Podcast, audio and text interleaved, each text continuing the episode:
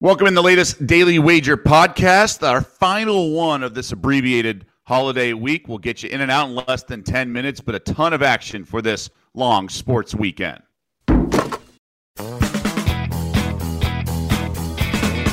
Welcome to Daily Wager podcast presented by DraftKings, America's top rated daily fantasy app. I'm Doug Kezirian, joined this morning by Joe Fortenbaugh. It's like a Friday, but on a Wednesday.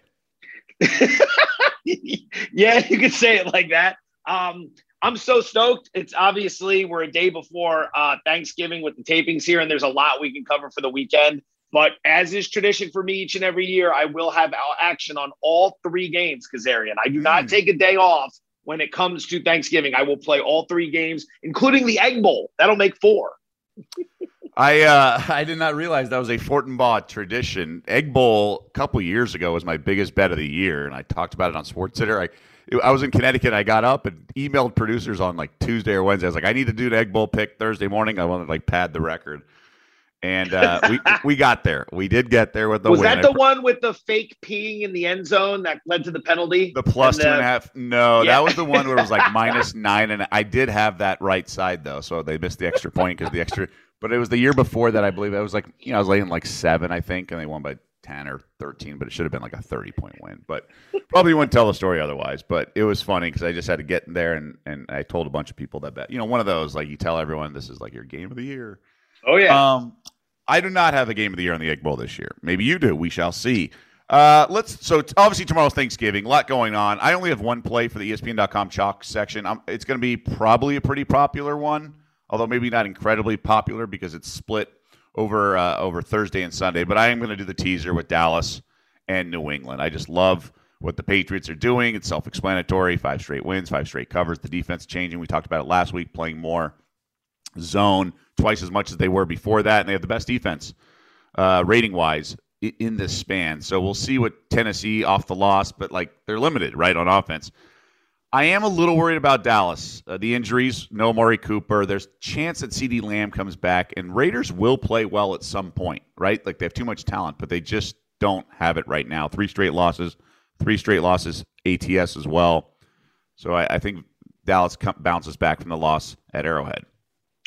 I like the teaser play. I'll be with you as well, Buffalo and New England. Um, here's the Thanksgiving card for me. We'll start with the morning. I'm leaning to the Lions plus three if Jared Goff plays. I think there's a lot of trouble lurking for the Bears. They're a mess this week with the are they firing Matt Nagy after this game? Are they not? They've never fired a coach in season before. So I'm leaning to Detroit, but I got to have Goff. I don't want to play it with Boyle. One play I do have DeAndre Swift over 64 and a half rushing yards. The Bears are going to be without Khalil Mack and should be without Akiem Hicks. When Hicks isn't in the lineup, the run defense goes to crap. Three games without him this year, they're giving up 125 yards per game on the ground. And this is something that if you go back over the last few years, it holds true as well. Swift has been killing it the last two weeks. 47 carries for 266 yards. He averaged nine yards per carry against the Browns last weekend. I like him to go over 64 and a half rushing yards in the first game. Game number two, I'm going to play the under in that matchup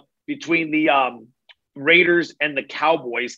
It's sitting at 51 right now. I think that's too high. I think it's too high. I can since see the that. Raiders since the Raiders released Henry Ruggs, 16 points against the Giants, 14 points against the Chiefs, 13 points against the Bengals. They're averaging 326 yards per game. The offense has no pop anymore. They don't have Ruggs to, to stretch the field and open up Waller underneath. They have been pathetic on offense. Uh, Dallas is going to be without Amari Cooper, could be without, like you mentioned, CeeDee Lamb due to the concussion.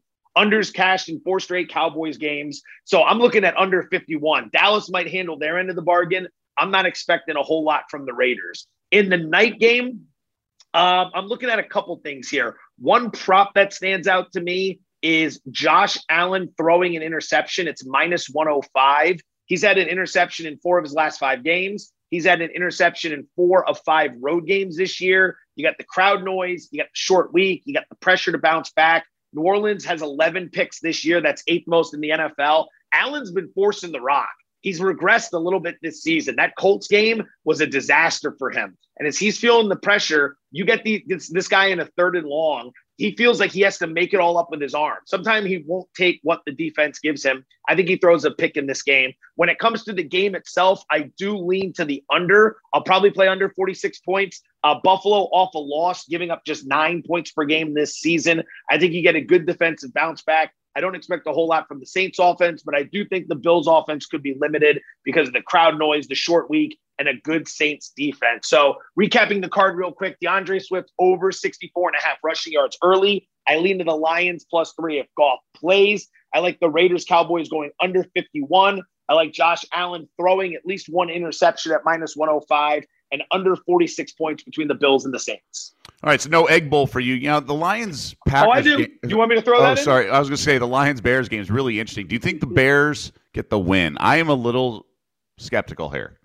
No, I don't. That's why I'm leaning to the Lions. If Boyle yeah. plays, I'm not going to have anything on the side. But if Goff plays, it's not. I mean, I think Dalton's a capable backup. But the thing with this is, I think the Lions have known forever this is the game they can win. The Bears are a mess. They Five straight losses by an average of double digits. And this rumor that came out that Nagy's getting fired after the Lions game, but it wasn't supposed to be released. I think the organization is really upset with the fact that at Soldier Field over the weekend they had those fire Nagy chants. I think the McCaskey family's embarrassed. I think they might pull the trigger. These guys right now, I think they've completely checked out on the coaching staff. They know at a minimum these guys are not going to be there next year. Yeah, no, it's a shaky uh, report in and of itself, but we'll see how it materializes. So that covers. So you you want to do some college as well, and you can include the Egg Bowl. Let's fire it up. All right, Egg Bowl number one. That's going to be Thursday night. I'm going to play Ole Miss here. Open as a three point dog. Now catching only one and a half. I'll just play them on the money line in this game. Both teams have top 20 passing attacks. Both teams are average defending the pass. The difference in this game is that Mississippi State can't run the ball. They're second last in the entire country in rush offense. Ole Miss, despite having a top 20 pass offense, is sixth in the country in rushing. And I think that balance, that diversity is going to be the difference in this game. So I'm going to go ahead and play Ole Miss plus the points. When it comes to stuff on Saturday, I'll do some rapid fire here. Favorite play is Alabama Auburn going over 55 points. Bama is averaging 44 points per game this season. They're not going to have an issue holding up their end of the bargain. Auburn's defense has fallen off a cliff. They've given up over 60 points the last two weeks to Mississippi State and South Carolina, but they are at home. It is the Iron Bowl. And Alabama's defense has given up 26 points per game on the road this season. So I like over 55 points in that matchup between those two. I jumped ahead a little bit, but Friday night, I'll take the under in the Utah Colorado game. It's sitting at 53. It's the same reason I played the under in Ole Miss Vandy last week. It's all about the spot. Utah just beat Oregon, huge win. They got the Pac 12 championship game on deck. Wedged in between is this matchup against four and seven Colorado, who ranks 119th in scoring. Get in, stay healthy, get the job done, get out and get ready for the Pac 12 championship. I don't think they have to do a whole lot from a stylistic standpoint. They're giving up just 16 points per game at home this season. Utah, Colorado, Friday afternoon. That one's going under. Uh, Bedlam, I do like that game to stay under as well. Okie State is tailor made for unders, second in scoring defense, third in opponent yards per play. At home, biggest game of the year, insane crowd noise, and they can run the ball too. Under is cashed. I think they're seven and three to the under this season. Under is 18, seven and one over the last 26 Oklahoma State games. So I'll play under in Bedlam. And then believe it or not, final one, I am going to side with Michigan plus eight and a half. Uh, Ohio Ooh. State, I think, is a little overvalued off that win against Michigan State last week. They opened seven. It's up to eight and a half. It might keep climbing. I think the public's going to be all over the Buckeyes and CJ Stroud. Top 10 scoring offense, top 10 pass offense, going up against the top 10 scoring defense, top 10 pass defense. I think Michigan can get some stops here. They're at home. They're going to have the crowd noise. Michigan plays at a slow tempo. They love to run the football. They're averaging around 200 yards per game. I think they're going to be in a situation where they can slow this game down a little bit and drag it out. And with the back door wide open late, I'm catching eight and a half. I will play Michigan in that spot as well. All right. Uh, only a couple plays for me. I, I love Florida. I think this Florida State team stinks. I bet against them last week. It was one of my few losses. But the Gators at the swamp laying two and a half at most shops does not make sense. Remember, Florida went toe to toe with Bama the second half rally, lost by two. So FSU, I mean, look, they need another win to go bowl eligible. I get, and it's a rivalry and all that. There's just, I just, I also wonder how much is in the tank, right? The big comeback, Miami, they go to Chestnut Hill. That defense stinks. Eagles were terrible and then should have come back and won the game. They just kind of stalled late on turnover on downs. I think Florida should be just fine. I'm going to lay the two and a half there. Texas, Do you um you think they they rally because of the firing of Mullen? Like they get that guy I, out I, of there? And I think it's a everyone's excited about rivalry it? game. I just think it's a rivalry game. These guys Okay. grew up playing against each other in high school, right? Then, you know, we talk about the NFL, right? These teams that get smoked are usually good bet on teams because they don't get to the NFL by being a team a player that just rolls over.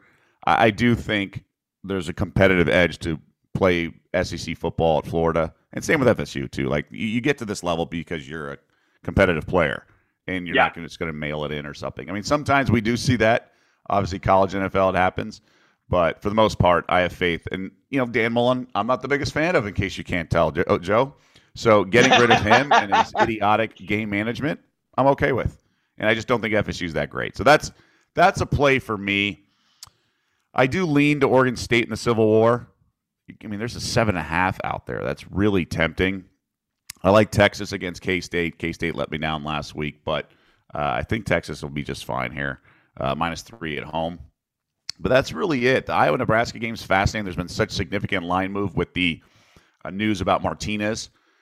NC State, I'll probably use maybe in a money line parlay or a team total or something. I just have to bet against North Carolina because I like this NC State team. But you know, that's about it. Maybe Arky minus 14 and a half. So nothing really, uh, nothing really uh, firm there except for the couple plays that I mentioned.